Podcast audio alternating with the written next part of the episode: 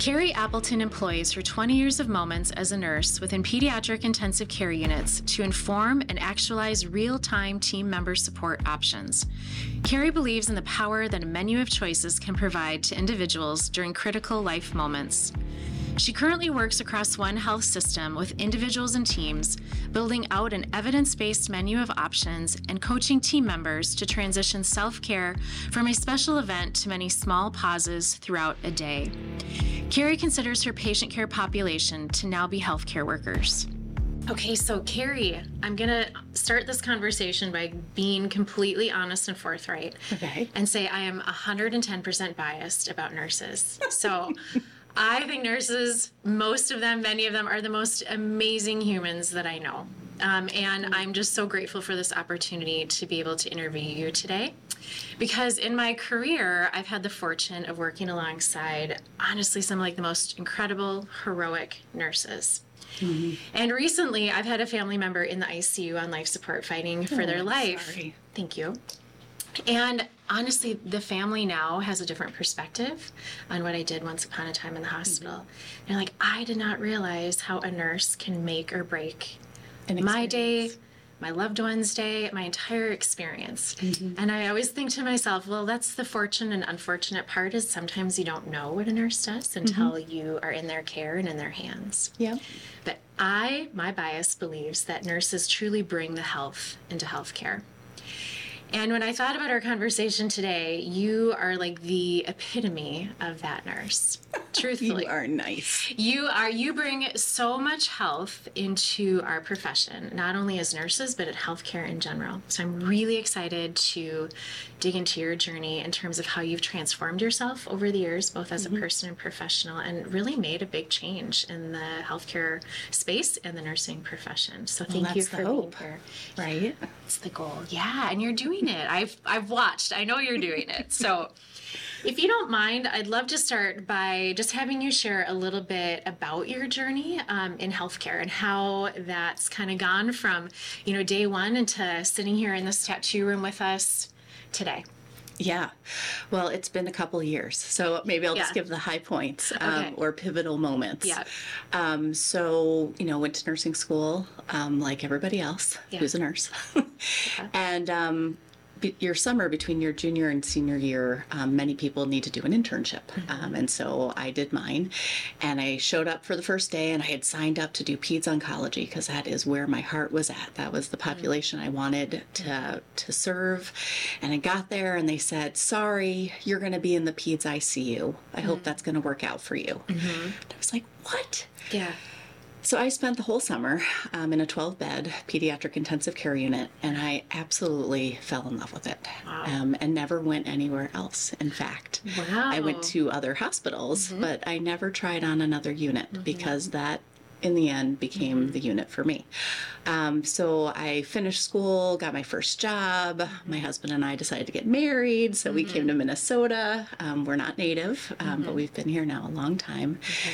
And, um, you know, I found myself being able to grow in that space. Mm. About every five years, I'd get the itch to, you know, mm. grow and change in a different way. So I'd try on a new therapy like mm-hmm. dialysis or mm-hmm. ECMO or Yep. education, you know, Yeah. whatever it was. That's the great thing about nursing is, you know, you get one degree, um, but there's mm-hmm. an unlimited supply of things you can do with that degree. Absolutely.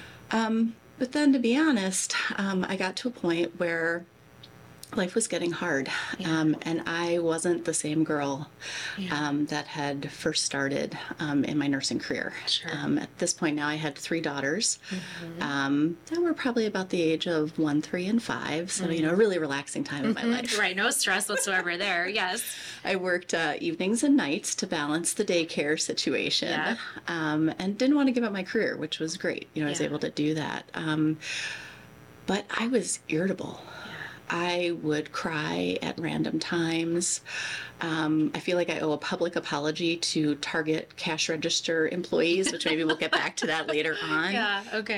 But um, the irritability transitioned into that space, and um, I I couldn't articulate it fully, but I realized I needed to get out. Mm-hmm. I didn't know where I should go, mm-hmm. but I just needed to go somewhere. Mm-hmm. So, you know, what do you do? You go back to school. I, I had no idea what I wanted to do, except that I did not want to be a nurse practitioner. Okay. I knew that definitively. So um, I went to Augsburg. Yeah. I had an amazing experience in their nurse leadership program Yeah.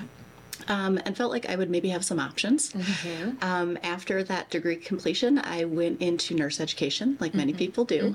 Um, and as I started looking at it from the other side, Mm-hmm. I really started looking at my own experience and my friends and these brand new, beautiful people that were coming into nursing. And I was thinking really hard about who was taking care of them, who had taken care of me, who was taking care of my friends. And there was not a great answer to that. So that was a huge turning point um, for me personally. I was then on a path to find additional education on how do I do this? I'm going to be the person who takes care of these people um, because they deserve it. And they're not going to be able to stay in the game Yeah. if they don't have the care Yeah. or if they don't know how to care for themselves. So true. And where did that take you? With like that moment where you're like, okay, this just is not going to work. I can't sustain this anymore. Like, where did you go with that? Because I, I would bet to say most nurses have hit that once, if not a million mm-hmm. times. And so, what catapulted you to do something different with that moment? Probably a little bit of loyalty. I didn't want to leave everybody and everything. And I love being a nurse. Um, when, I mean, that is just a fiber of my being. So, Yeah. hence our bias. Yeah. Once a nurse, always a nurse. And so it really um, catapulted me towards curiosity. Yeah. Like, who else is doing this? Who is doing it well? Who's taking care of their people? Um, and I found myself in a really unlikely space, or what I thought at the time was unlikely. Um, I ended up in a community fire department Oh. um, education room yeah. for a weekend. yeah. Um, and I was attending a critical incident stress management training. Okay. Um, essentially, I wanted to learn how to help people after critical events. Yeah. And of course, I was there for other people. Yeah. Um, and about maybe not even two hours into the class, realized, whew, maybe I'm here for me too. Right. Like maybe Yeah. I have a lot to unpack from all of my years. And first day, it was a three day class. First day, I'm driving home and I pull over at a gas station. I called my dad, and he was a firefighter for years and years. And I'm telling him about this class. And, you know, there's a couple nurses, a lot of firefighters, a lot of police officers, a lot of emergency service work- workers. And um, I felt an energy I hadn't had in a long time. Hmm. And that is what fueled me for years to come because it exposed me to something new, something that I could see existing in a different space. Yeah. Yeah. This is working well for our firefighters and our police officers that are using it. Right. It can work well for nursing and other hospital team members if we mm-hmm. can apply it the right way. How do mm-hmm. we do that? How do we create the application? So, what did you find? Like, give us one little nugget in that class. You're like, this makes sense. Like, this clicks with me. Um, honestly, the science. Yeah. I am, you know, you can tell me all day I should do things because it's good for me, but I mm-hmm. want to know why. I, mm-hmm. on a cellular level, mm-hmm. I want to know why I should do this thing. And if I understand it, then I'll get behind it 100%. And at that time, I would have told you too that I'm I'm not down for any touchy feel stuff. Yeah. I'm just not Yeah. doing that. Yeah. Yeah.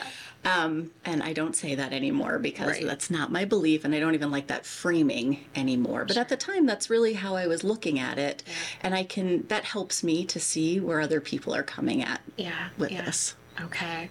So the science convinced you. And what Yeah. did it convince you of?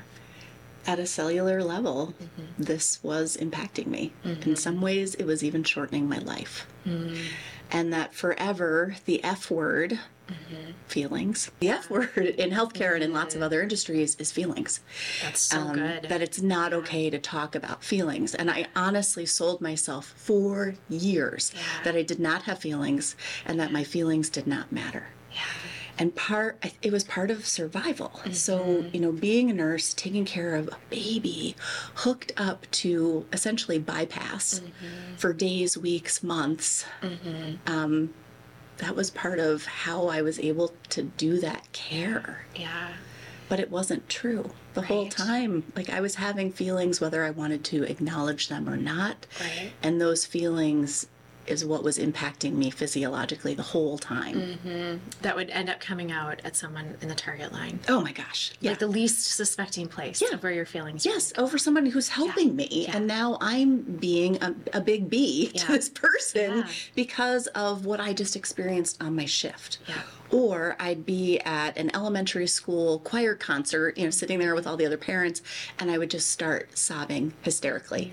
Mm-hmm. And I think, you know, that was, you know, just sadness that I felt like there wasn't another space for it to come out. Right, So right. then, is that a great time for it to come out? Not really. Right. But, but maybe better have it to come out. yes, good that it came out, and maybe Right. people just thought I was like, "Oh, Ava's on stage." She really loves choir music. Yeah. Yeah. I do love choirs, but Yeah.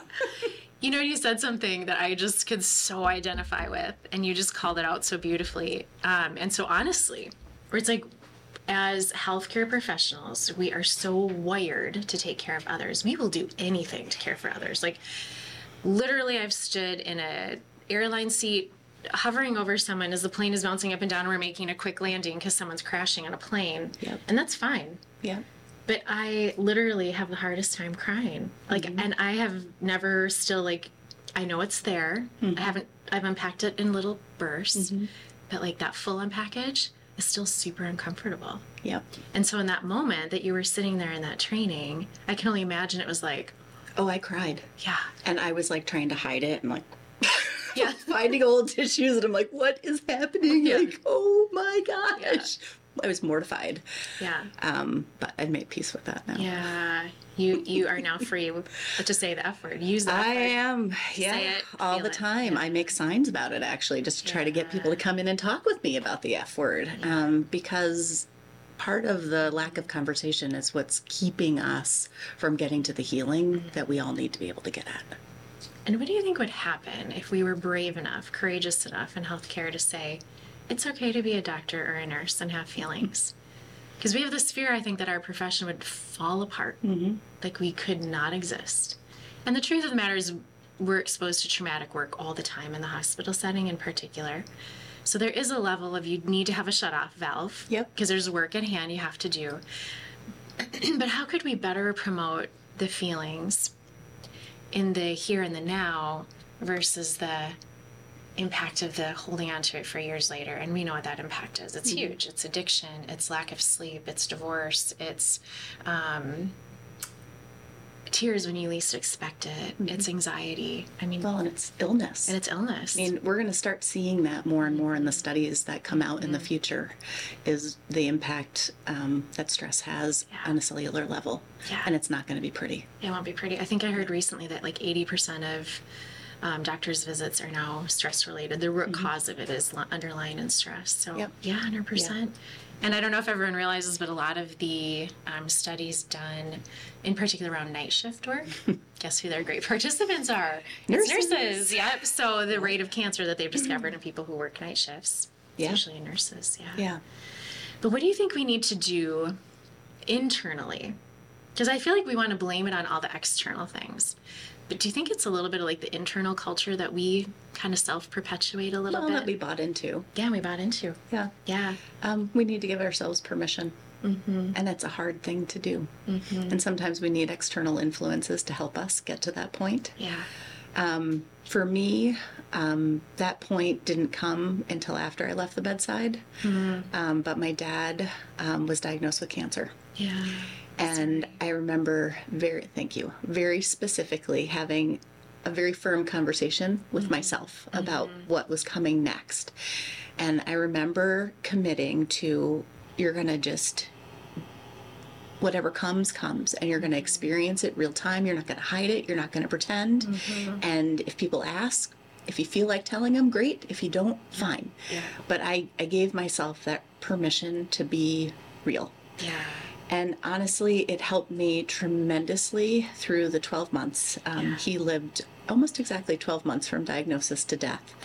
And, and it was an incredible 12 months of um, of love and sadness and family and all these things mixed together. But that permission piece was huge, and it's something that I've carried forward. And it's, I consider it one of the gifts um, of his diagnosis was that. So, can you tell us a little more about what you're doing now? This this journey, you know, that you've started to share with us, led you to, to where you are now, and it to me is something that I hold so much regard for because I understand what it, at least to some degree, what it took for you to probably have the position that you have now. It's not common. No. at all. There ever, I don't even know of another hospital that has your position. So something big happened in the hospital that you're that you're in within you to make this happen. If you can just share a little bit about that. Yeah. Um, you know, I just spent some time thinking about what did I want next.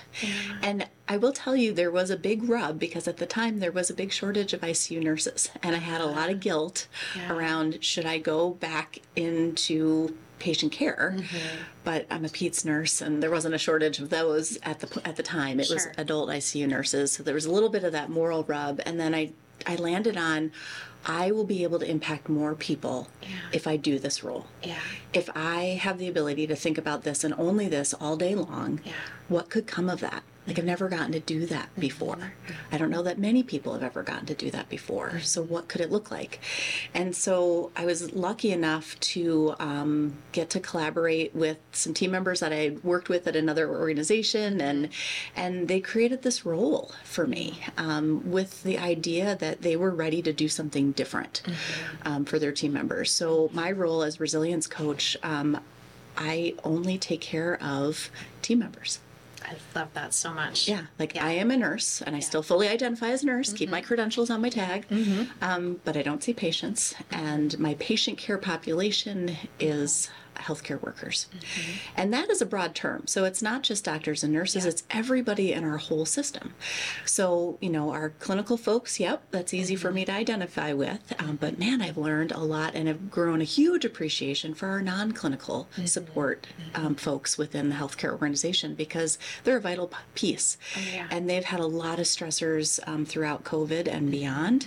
Um, and they need just as much help with stress management too. One hundred percent. I think it's that's something that kind of filters into every company and corporation, right? Is you tend to focus on those that hold a little bit more of the face time. Mm-hmm. But if you spend any time in a hospital, I'll use them as the analogy because it's what I know best. But you look at even like housekeeping mm-hmm. and the diligence it takes to clean a hospital ICU room full of a million things. Yep.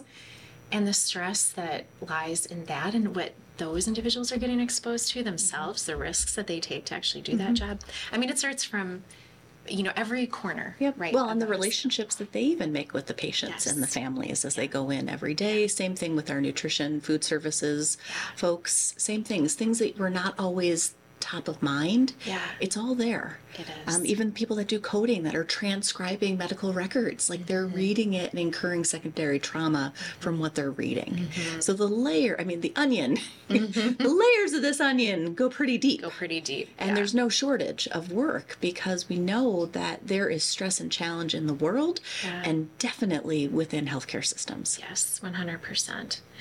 So, something I hear a lot about, because it's interesting, I, you know, your position as a resilience coach, Mm-hmm. and I've become more acutely aware in the last couple of years um, of this kind of like aversion to that word resilience. Mm-hmm. And healthcare professionals in particular are saying it's not a lack of resilience, it's like moral injury. Mm-hmm.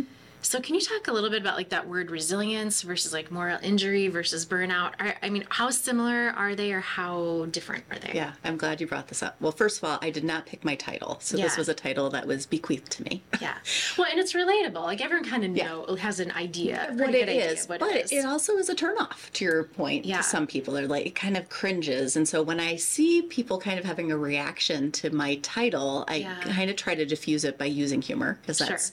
So I will say, well, don't worry, I'm not part unicorn or something like Which you that. probably are if you're a resilience coach. Maybe, maybe I am. Yeah. Um, but you know, what I found is regardless of whatever term you want to use, um, moral distress, second victim, um, secondary trauma, burnout, all of those things are essentially when individuals are negatively impacted Yeah. by the work they've chosen to do. Such a simple and yet such a like profound answer. Yeah, I mean, that's, we are making it more complicated. And I know there's lots of different arguments by scholars over what words and what words mean what. And mm-hmm. in the end, I like to just boil it all down mm-hmm. because sometimes I have gotten into conversations with people and sometimes during classes, and mm-hmm. it's not really the best time to have the conversation. But if I can boil it to its most simplest form, Yeah. that is what it is. That's Yeah. what all of those words mean. So, what are we going to do about it? We're all in agreement that people are being impacted negatively Yeah. By work they're willingly choosing to do, like mm-hmm. throwing themselves at training for mm-hmm. years and years and years, mm-hmm. and then within one to two years are wondering, why in the hell am I doing this? Yeah. But your concept about debriefing, I think if anyone's gonna pay attention to that right now, it would be in this time post pandemic. Because I even look at where we're sitting, and Self Esteem Brands is an incredible company, but fitness was not essential during the pandemic. Mm-hmm. They were shut down across the world. And the trauma that that probably caused to every franchise owner, to every business leader, is mm-hmm. huge. Yep. but we just are so like automated right as mm-hmm. humans to like once we can go we just go. And sometimes you have to. But sometimes like cultures that are even really good at preventative health and well-being need debriefing. Like need to actually like think about absorb unpack what they just went through. Well, and to really understand that that's where healing can sometimes mm-hmm. start for people if it hasn't started already, and growth Yeah. comes from it too. yeah. Like, even in the worst of circumstances, mm-hmm. there is something that you learned mm-hmm. and you will take away. So, you know, we are, as a society, we are really great at admiring problems. very true But, you know, what if we reframed the situation Yeah. and we're able to look at it? It's like, yep, that happened and it was terrible. yeah But look at all these other things now I know how to do Yeah. because of that. right right and and it's in the back of our mind but we don't bring it forward and give it mm-hmm. space. Mm-hmm. We're really great at giving space to the negative. Mm-hmm. We're not great at giving space to the positive. Um, and that's a simple thing but it's something i coach on a lot mm. um, because we're not really aware of it. Like it's just again something we've been conditioned to Yeah. to do and spend a lot of time on. And if you look at um, news media social media it's a lot of negativity. Let's keep recycling all of those negative thought patterns. Instead of bringing forward the positive ones that happened even in the hard you know climb to wherever you were trying to get whatever you're trying to get through Yeah. And I mean, part of it is how we're hardwired, right? Like, we are survivalists as humans. And so it's important for us to be aware of bad things. Mm-hmm. Um, but the opportunity is okay, if you're going to have this much awareness to the bad stuff, you have to have just as much awareness to mm-hmm. the good things that are mm-hmm. happening side by side in those exact moments. Because if you don't elevate it, if you don't give it space, it's like it never happened. So what's one of the tools that you found to be really helpful for it can be either for you or kind of like if you're just going to generalize like a couple of tools that you think are so powerful consistently Yeah. amongst the individuals that you work with Um, I am a HeartMath provider, so I'm a user. I know you are as well. Um, I really like um, the platform Yeah. that HeartMath provides and the science, yes it's well studied there's a lot of evidence behind its benefits um, which I think is really helpful when you're trying to sell it to skeptics. Um, and I once was a really big skeptic, so I get it. And I. I can think about myself 10 years ago and somebody telling me to take a few slow, deep breaths, and I'm sure I would have rolled my eyes and said mm-hmm. some curt comment. right yes I'll keep to myself right now. yeah Um, But now, you know, I understand the physiological mm-hmm. value of that. And I mm-hmm. never took the time to think about it, but it makes sense. You know, when we pause to slow our breathing down, our heart rate goes down because we've decreased our cardiac demand. 110% We are people of science. We understand that. But sometimes we just don't allow ourselves to get to that level of thinking when someone says, take a few slow, deep breaths. Just like, well, what's that going to do? right right Well, actually, it does. actually does a lot. Yeah. it it does a whole lot. Um, so that is number one, like the biggest thing that I'm constantly trying to get myself to engage in. My kids are really good at reminding me when to engage in such Yeah. practices. Mom, you should do that breathing thing. Yeah, I love that. You're like, oh, well, okay, note to self. which is really good. Yeah. Um, and probably the other one that I use a lot is um, in helping people transition. So, Mm-hmm. you know, one of the greatest things about nursing is hypothetically, you don't bring your work home, right? Like you do your work and you don't Mm-hmm. Have a briefcase with papers that you bring home. Like Right. you leave your work when you get in the car. However, However, you have about 15 to 20 patients you're usually carrying with you into the car somewhere in here. Yep, there's baggage that's coming.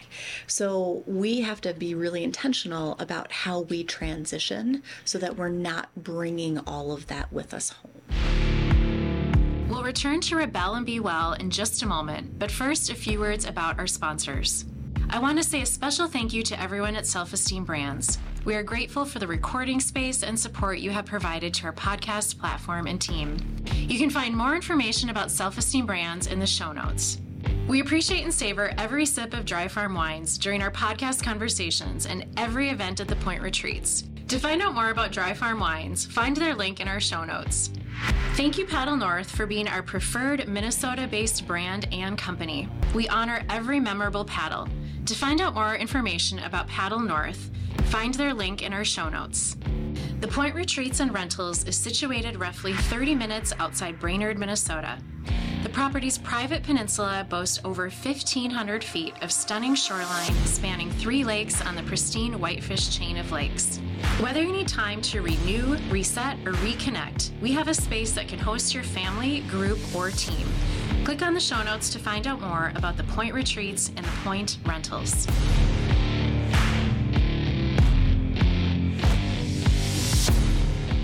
Honestly, the hardest thing that I coach people on is actually getting them to do it. Yeah, really. Yeah. Yeah. They kind of listen and nod and go, mm Yeah, that's like, really oh yeah, nice, that sounds Carrie." nice. That'll Yeah. work. But Uh-huh. it's like until it becomes a new habit or a new behavior, and we know behavior science tells us it takes 21 days Mm-hmm. to create a new habit. Doing something consistently again and again and again for you to be able to weave it into your pattern of norms. Right. Um, and it's hard to do something consistently for 21 days. And if I'm being honest, which I will be, um, I was not really thrilled when I first started my um, HeartMath journey. Um, I was bucking it a little bit. I'm like, I don't know that this is for me. And I'm going through this 21 days of trying to create a habit. And and it was work. Like, ugh, like I don't want to. Right. But the payoff, and I remember exactly where I was. I was in an elevator going to a, a meeting, and I took a deep breath. And in that action, it sent a signal to my brain like, oh, I should do some heart focused breathing. Yeah. Just by taking that deep breath, because I had made a connection from all of that effort I was putting in. Right. And now I don't have to work so hard. it finally became automated. Mm-hmm. Yeah. Behavior change is probably the hardest thing humans do, period. Period. Yeah. Whether it's yourself, whether it's you're coaching and someone else, it is the hardest thing, period. Mm-hmm. Yeah. Um, I was seriously a pain in the ass nurse when I first started working out in the gym because Mm-hmm. I would just like fight any personal trainer or any coach that wanted to work with me. I'm like, no, I know the science I and the data behind all these things. I've got this. Like, Mm-hmm. And I was literally like, I remember one time just like sharing like journal articles and research and just trying to fight what they were telling me. And I'm like, why am I being my own worst enemy? What do I have to lose? Because what I'm doing is not working. Mm-hmm. Yeah. I am not healthy. I do not feel my best. I'm tanking. Yeah. And then finally, I literally like had to swallow hard, just be like, okay, I'm gonna do whatever you think is best for three months. You have three months, mm-hmm. and I better feel a whole of a hell of a lot better. And I think it took like two weeks. Yeah. But literally, I was just my own worst enemy. I was getting in my own way, Yep. which we do all the time. And that's just, that's part of life. it is part of life. Yeah. So it's Yeah. being ready to do something different is a big part of it. If you're not ready yet, Yeah. and and that's okay. I, I come across lots of people that aren't ready yet. yeah. Um, and there's no judgment. I've been Right. there. I totally understand it. Um, but it doesn't mean that I don't care about them. Right. And I really want them to know what their options are. Um, probably the worst thing I can hear a person say, at least in my system, is that we don't have support options. Mm-hmm. Like I, I mm-hmm. don't ever want people to say that or believe that to be true because we do. We do. And so that's a lot of my work, honestly. Every mm-hmm. day is just making sure that people not only know what they are, but understand how to navigate them because there's choices. Um, and not it's not a one size fits all. It's Right. finding the right choice um, for the moment. Right. And just planting the seeds, mm-hmm. right? Everyone might grab Yep. onto the seed at a different mm-hmm. time, but just knowing that it's there. Yep. And so when that day comes when the someone is ready, mm-hmm. they know where to go. Yep. They know where to turn. So if you could paint this picture um, of what like improved health and well-being could really tangibly mean, and I'm just gonna use healthcare again because it's what we both know well. Like, what would that look like? Like, if if you could systematically go, poof, we're like 10% improved in our well-being markers. Like, what do you think is gonna really like drive that? Is it having 20 carries in the hospital systems? Is it um, bringing in other nurses to give other nurses breaks? Is it giving physicians, um, you know, better opportunities to sleep? I mean, like, what is it's, that? It's not just one thing, Yeah. right? Like it's all those things. Um, but I think if the two words that come to top of mind um, are acceptance. Mm-hmm. Like healthcare workers have to accept mm-hmm. that they need help mm-hmm. and that there's no shame in needing help. None of us are perfect and none of us are untouched. Like we are witnessing human suffering every day. And the normalest thing that we could allow ourselves to do is react. But somehow we've been taught or decided we shouldn't react. Right. Which is very counterintuitive to human nature. Yeah. Yeah. So if we could do that, um, and then work on capacity, and you know, within a healthcare system, uh, you know, that word has lots of different meaning. yeah, it does. Yes. But you know, how are people plugging in? Yeah. Like, what is the opportunity for people to plug in um, in your space? But you can't improve capacity unless you accept that you need room for capacity. Yeah. Yeah. Yeah. Yeah. Sounds so simple, but it probably Just like is that. exactly where we need to start. It's it's hard. I mean, it's a hard and generally, um, at least in my own personal experience, I mean, I was pretty rock bottom by the time I finally would look in the mirror and admit what was going on. Yep. Um, and I'm pleased to say I'm still married. my husband put up with a lot um, and was wonderful and supportive and was probably scared out of his mind sometimes Sure. when I would come home and just be in a state of, I mean, irritability 10 times and sad and scared. Like all of these emotions just in conflict even too and then you know trying to be a mother to our three daughters who are healthy and wonderful and how lucky am i? Mm-hmm. But then i just helped a mother say goodbye to her daughter last night. Mm-hmm. Like there wasn't any space to walk through that. And um Actually, my daughter asked me a really profound question last night. She mm-hmm. asked me, I'm going to get a little teary here. She asked me if I thought I should go to therapy right now. Um, she's seeing a therapist, uh, which mm-hmm. she would be very happy to share with people. Yeah. And I said, you know what? I think I, I don't need to see a therapist right now. Mm-hmm. Like, I think that I am handling my life pretty well. Mm-hmm. But I acknowledge that I will spend the rest of my life unpacking 16 years of bedside care because I didn't have the skills and ability to unpack it real time. Right. Right. So now I'll have to invest a lot of time in my future. And there may be times where I need someone to help me on my journey. Yeah. And there may be other times that I'll be okay on my own. Mm-hmm. Mm-hmm. Um, it was a great question. It's a great question. But you've started by doing what the advice that you give others. You've accepted that. Mm-hmm. You know, Yeah. you've accepted that you do have that. Yep. And now the process can begin, and mm-hmm. however that needs to look for you, or it's probably in process already, just knowing you. Yeah. And it doesn't make me, I mean, I don't, I'm not a big bragger, but I'm like, I was a dang good nurse. and it didn't make, or it doesn't make me a bad nurse. I, I can say that now Right. with years under me. Yeah. um, and that experience to know that it, it never made me a bad nurse Yeah. because I cried or because I was sad. Like I was still very competent and capable Mm-hmm. and providing the care real time Right. um, and hiding all of this other baggage. yeah, Yeah. wasn't yeah, helping. Yeah. It wasn't helping me even provide better care. Right. It's not helping you personally. It's not helping you professionally. It's not really helping your patients. We like to think it is. Yep. But at the end of the day, it's usually not. Yeah, no, it isn't. Yeah. Yeah. You know, I will just resonate with you. And obviously, we could probably share a million stories, but um, I think, you know, we all spend X number of years kind of with our heads like buried in the sand around our own grief that we're carrying. And I um, came upon a terrible car motorcycle scene that was in a pretty urban area, and I was the only f- first responder slash healthcare professional there, and I had taken my EMT training and was on site trying to help this motorcyclist who was in this position with gray matter coming out of his ears. So we both know what that means. And then I saw two people in a car that was also on fire, and I had to triage. And I'm like, where am I going to go? Mm-hmm. and I could not find a pulse in this particular motorcyclist who was maybe 30. Mm. And I had to make the decision to leave him. And I mm-hmm. remember just going, go to a better place. And then mm-hmm. went to the car and was helping the other two people get out of the car that was on fire. And I literally got in the car because when I pulled over my five year old at the time, my oldest daughter was in the car with me. And I'm like, honey, just look ahead. Don't look at what mommy's doing, just look ahead. And I'll be back in a little bit. Got in the car and drove away and um, she's like mom what just happened? I'm like that's fine. It's fine. Like what the fuck? No that is not fine. I'm like nothing about that is fine. And my adrenaline is going and i mean it was just a horrific situation. I'm giving you the brief little snapshot here but you get the picture. Yeah. And it wasn't until 10 years later that for the first time as a nurse, I was in a hospital where we offered healing touch to patients. And I saw it doing some profound things. And I was like, huh, I should maybe try that myself. Really not even completely understanding what it was at the time. And I did it, and the practitioner was over my throat chakra.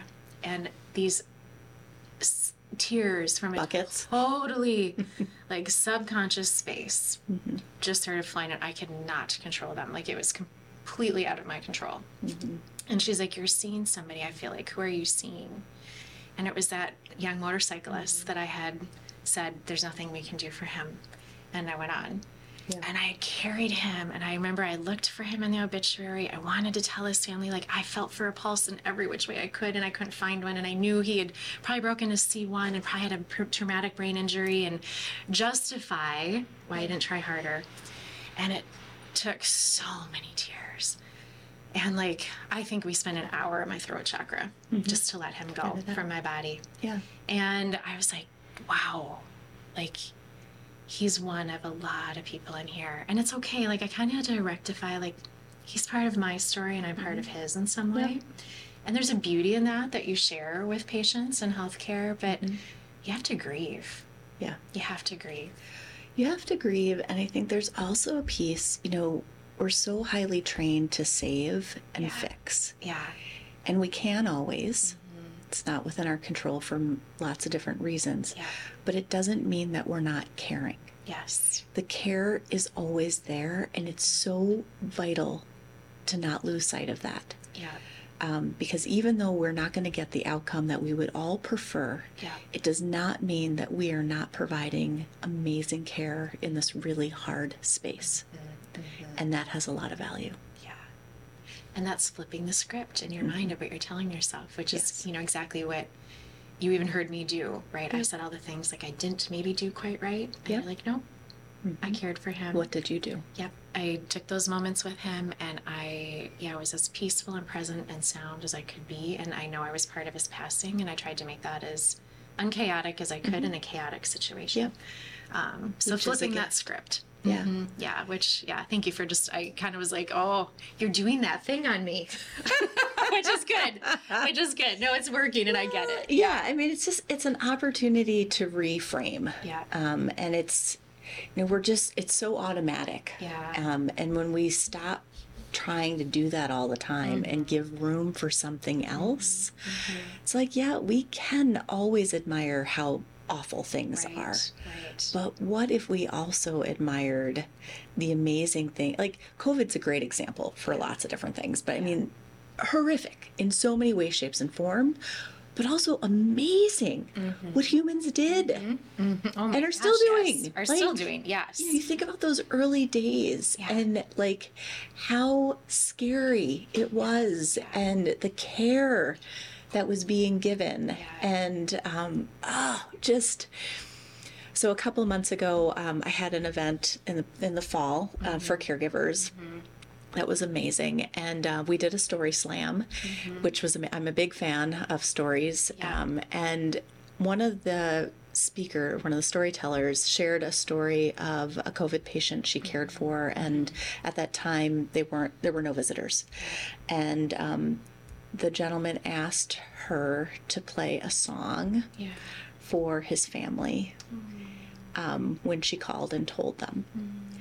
And so I have the song on my playlist mm. now. And so it came up the other night, and I was doing something, and one of my other daughters was with me, and I'm like, hey, do you want to hear a story about this song? Mm-hmm. And she's like, well, I don't know. Is it sad? Yeah. Just like your stories are usually sad, Mom. It is sad, but it's Yeah. also really amazing. Beautiful. Too. And she's like, Yeah, I did think it was weird that this song was on your playlist. It's Alan Jackson, Remember When. I know that song. Oh, that's like a heartbreaking song no matter what. Uh-huh. And then, yeah. But to think about that this man was at the end of his life and he wasn't with his family, and that is what he wanted to leave.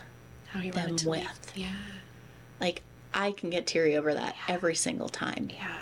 And even though we weren't getting the outcome we wanted, Right. the care that the team provided for that man in that space was pretty profound. They gave him a big, he and his family a gift. With, Yeah. With what they could do with what they had. And that's something to be proud of. Mm-hmm. Like, we cannot lose sight of that. Mm-hmm. Mm-hmm. Even in the sea of problems we swim in every day. It's very true. In all honesty, I was talking with a couple of members of our team who are in their 30s. I said, you know, I'm 48. Mm-hmm. I'm sure someone 68 or 70 would have 20, 30 years more wisdom than I have. But what I'll tell you from in my 48 years, in the last three years, we have I have never experienced such a rapid amount of change, stress, trauma. and even in our business, it, it's been like this, Yep, you know what I mean? Through all of this, it, as you said, and and like you know, seriously, like I f- and and I don't mean to sound you know Pollyannish, but truthfully, like I feel like our whole freaking world deserves a huge badge of resilience Mm-hmm. because I think we just got through probably one of the most challenging times in history that if you're sitting here today, you're going to live through, Yep. presumably Yep. collectively. Mm-hmm. And if you're still sitting here and talking about it and trying to learn from it and trying to do better in front of you because of it, like that is freaking resilience. Mm-hmm. It is. Yeah. We're surrounded by it every day. We just don't always like call it out for what it is. And we don't always make the connections either.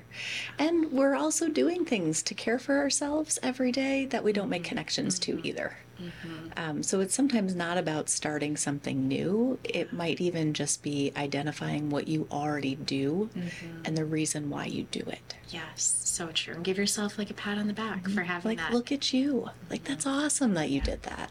Yeah. Because I'm going to ask you, here's our Rebel and Be Well sign. Okay. And I love it because you sat down and right away you like sh- just poured out your rebellious stuff. And I was like, nice. Carrie is totally meant to be here. This is awesome. Yep. Yep. So you'll find this probably somewhat entertaining.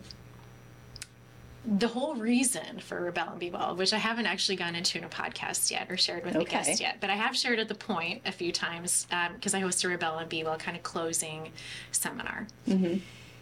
when I was director of diabetes and endocrinology care, we had about 40,000 patients in our mm-hmm. hospitals and clinics that we were responsible for. Our team was responsible for, and I was responsible for directing the team of physicians and nurses and RDs and yada yada. We're all treating a disease that is probably 80 ish percent, you know, largely attributed to lifestyle. Mm-hmm. And I had a patient at one point pull me aside because she wanted to make a complaint. And her complaint was that our team was incredibly unhealthy. She's like, nobody looks like they exercise, nobody looks like they sleep, everyone's like slightly crabby. And like, my gut reaction was I wanted to get kind of angry and be like, oh, do you know how hard everybody's working? Do you know how many things they're sacrificing and blah, blah, blah. But I had to pause and just look at her and go, You're right. You're right. You are totally right. Yeah. And I don't know quite how to fix it, but I heard you and I'm going to pay attention to that. Yeah. And then I knew it had to start with me. Mm-hmm.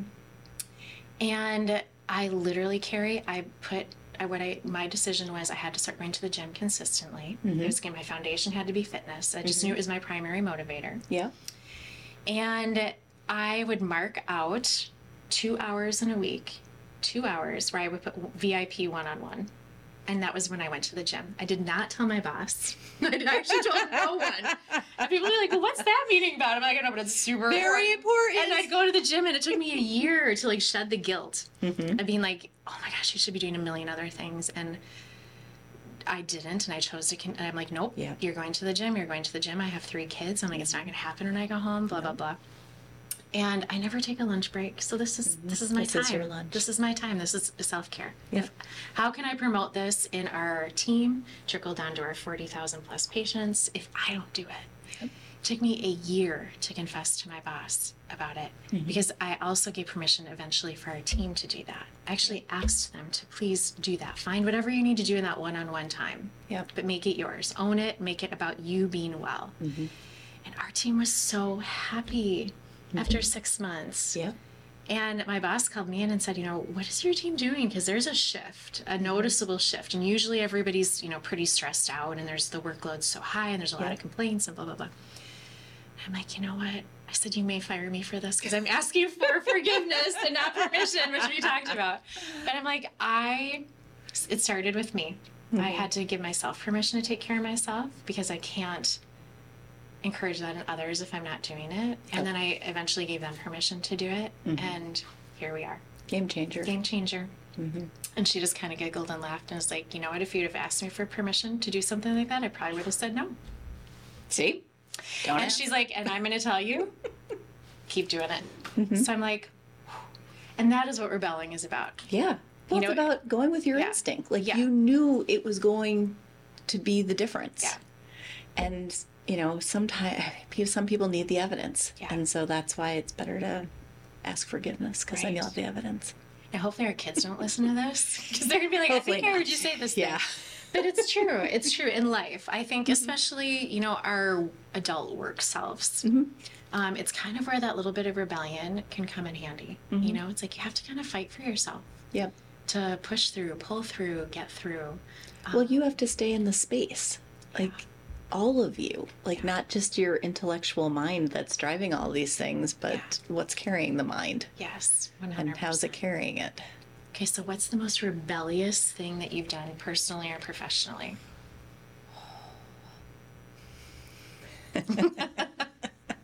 you have a story. yeah. Uh, um, I no longer work at this institution, but um, and very safely. We Mm-hmm. Yes. safety was of utmost, um, but we had a, a child that essentially had grown up in the hospital, had never gotten to leave, Mm. and um, so we brought him outside um, to feel grass Mm. on his feet. Yeah. And um, we didn't ask permission. I had a whole, whole team of people, and uh, we just did it. Mm-hmm. And yeah, And you just brought that little kiddo. and isn't that amazing that that's rebellious? Yeah, it is rebellious. But it ridiculous. is. Like, like- really, truthfully, yeah. taking a against patient policy. out of the hospital to do something like that. Yeah. You might have gotten a no. Yeah. Yeah, I absolutely would have gotten a no. But yeah, I um But for him, I mean, what was that moment like? it well his you know how little people feel about grass when they first they're like Yeah. yeah. This wasn't quite what I imagined. yeah I you know I think a, a million things were going through his mind just you know the street and the car and the, Yeah. the cars and the people and like there was a lot of different stimulants that he was not exposed to Yeah. um, ever.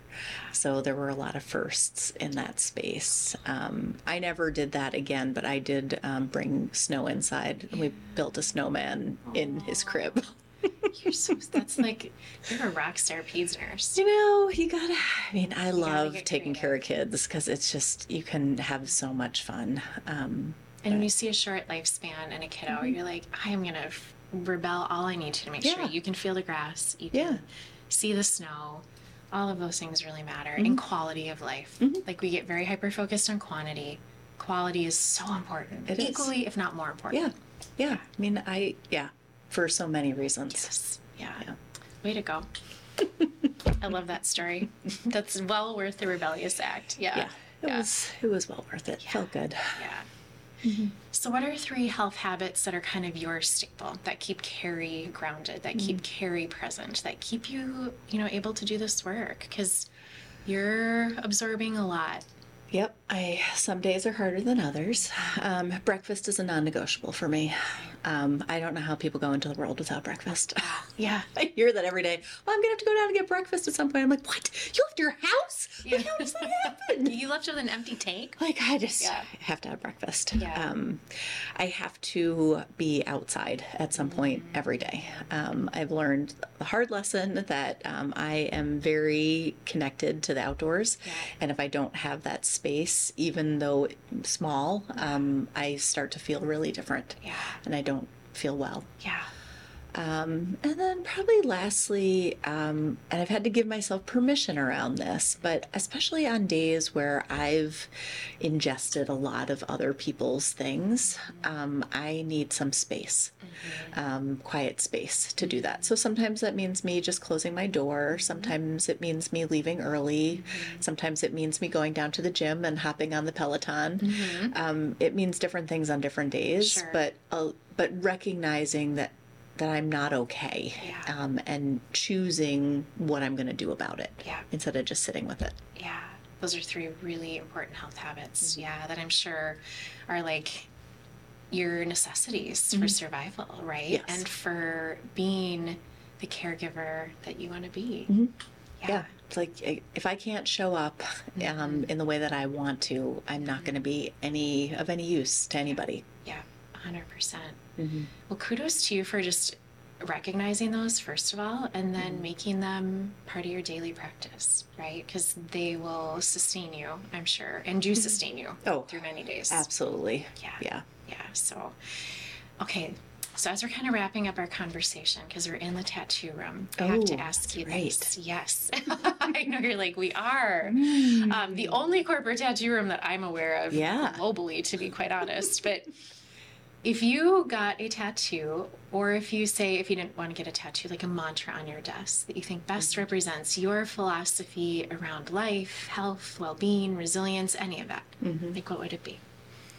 Um, I've joked about this in a lot of classes I've given, but because I have a tattoo already, Yeah. and I don't, I'm not sure that I'd want to tattoo this on me. But Sure. if I were going to get a hypothetical one, um, I would want to just put right on my forearm "Pee, cry, sweat," Ooh. Okay, tell me about that. Uh, because it is one of the simplest and most effective things you can do for yourself after a critical event.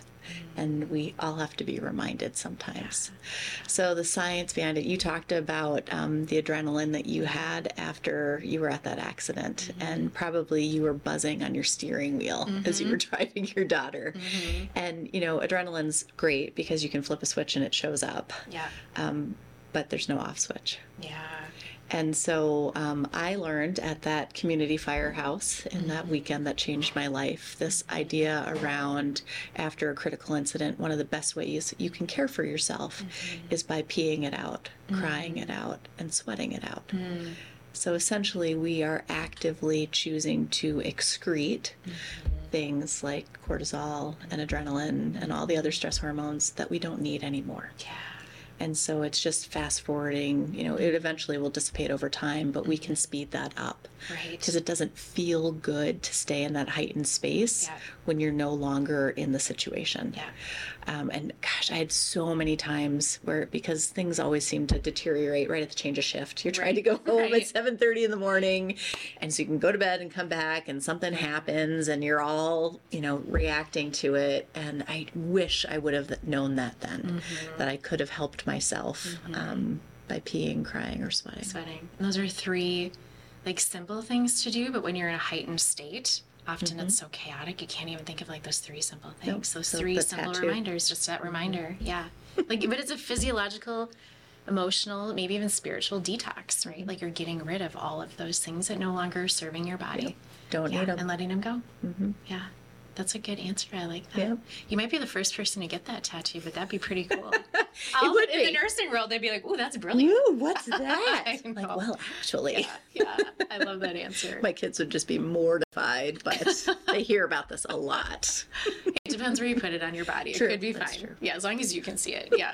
yeah. That's all that matters. Well, Carrie, thank you so much for being here with us today. Thanks for being really vulnerable, really honest, really authentic. Um, I think that is a really incredible way to lead and mentor people in general, and especially in the healthcare space, just to say, like, you are an incredibly strong human. Like sitting next to you, there's like every ounce of like the strong energy emitting from you.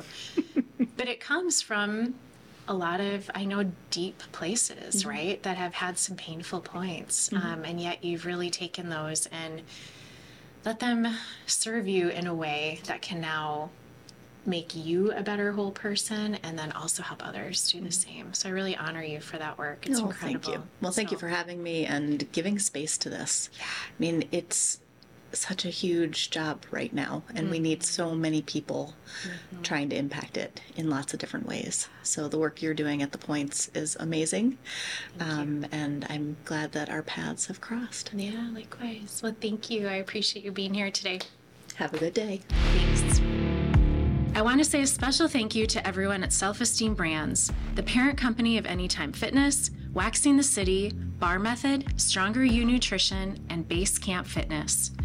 We are grateful for the recording space and support you have provided to our podcast platform and team. You are a true example of what it means to rebel and be well. You can learn more about self esteem brands via the link shared in the show notes below. We appreciate and savor every sip of Dry Farm wines during our podcast conversations and every event at the Point Retreats.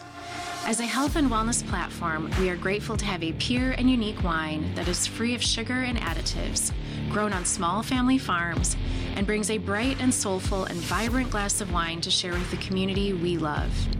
Cheers to our Dry Farm wine friends and family. You can learn more and order your own bottles of Dry Farm wine by clicking the link provided in the show notes below.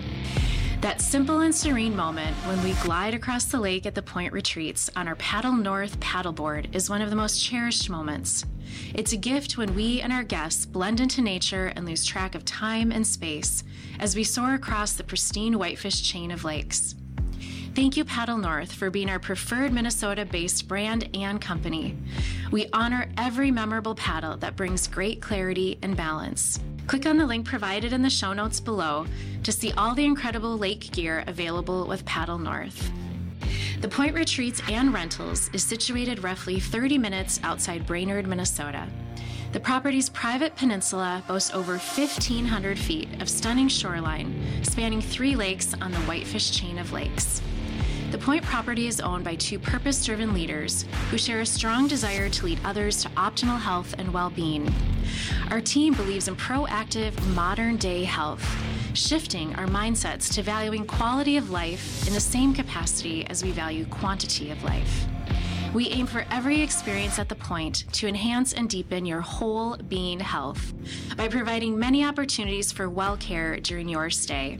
Whether you need time to renew, reset, or reconnect, we have a space that can host your family, group, or team. Click on the show notes below to find out more about the Point Retreats and the Point Rentals.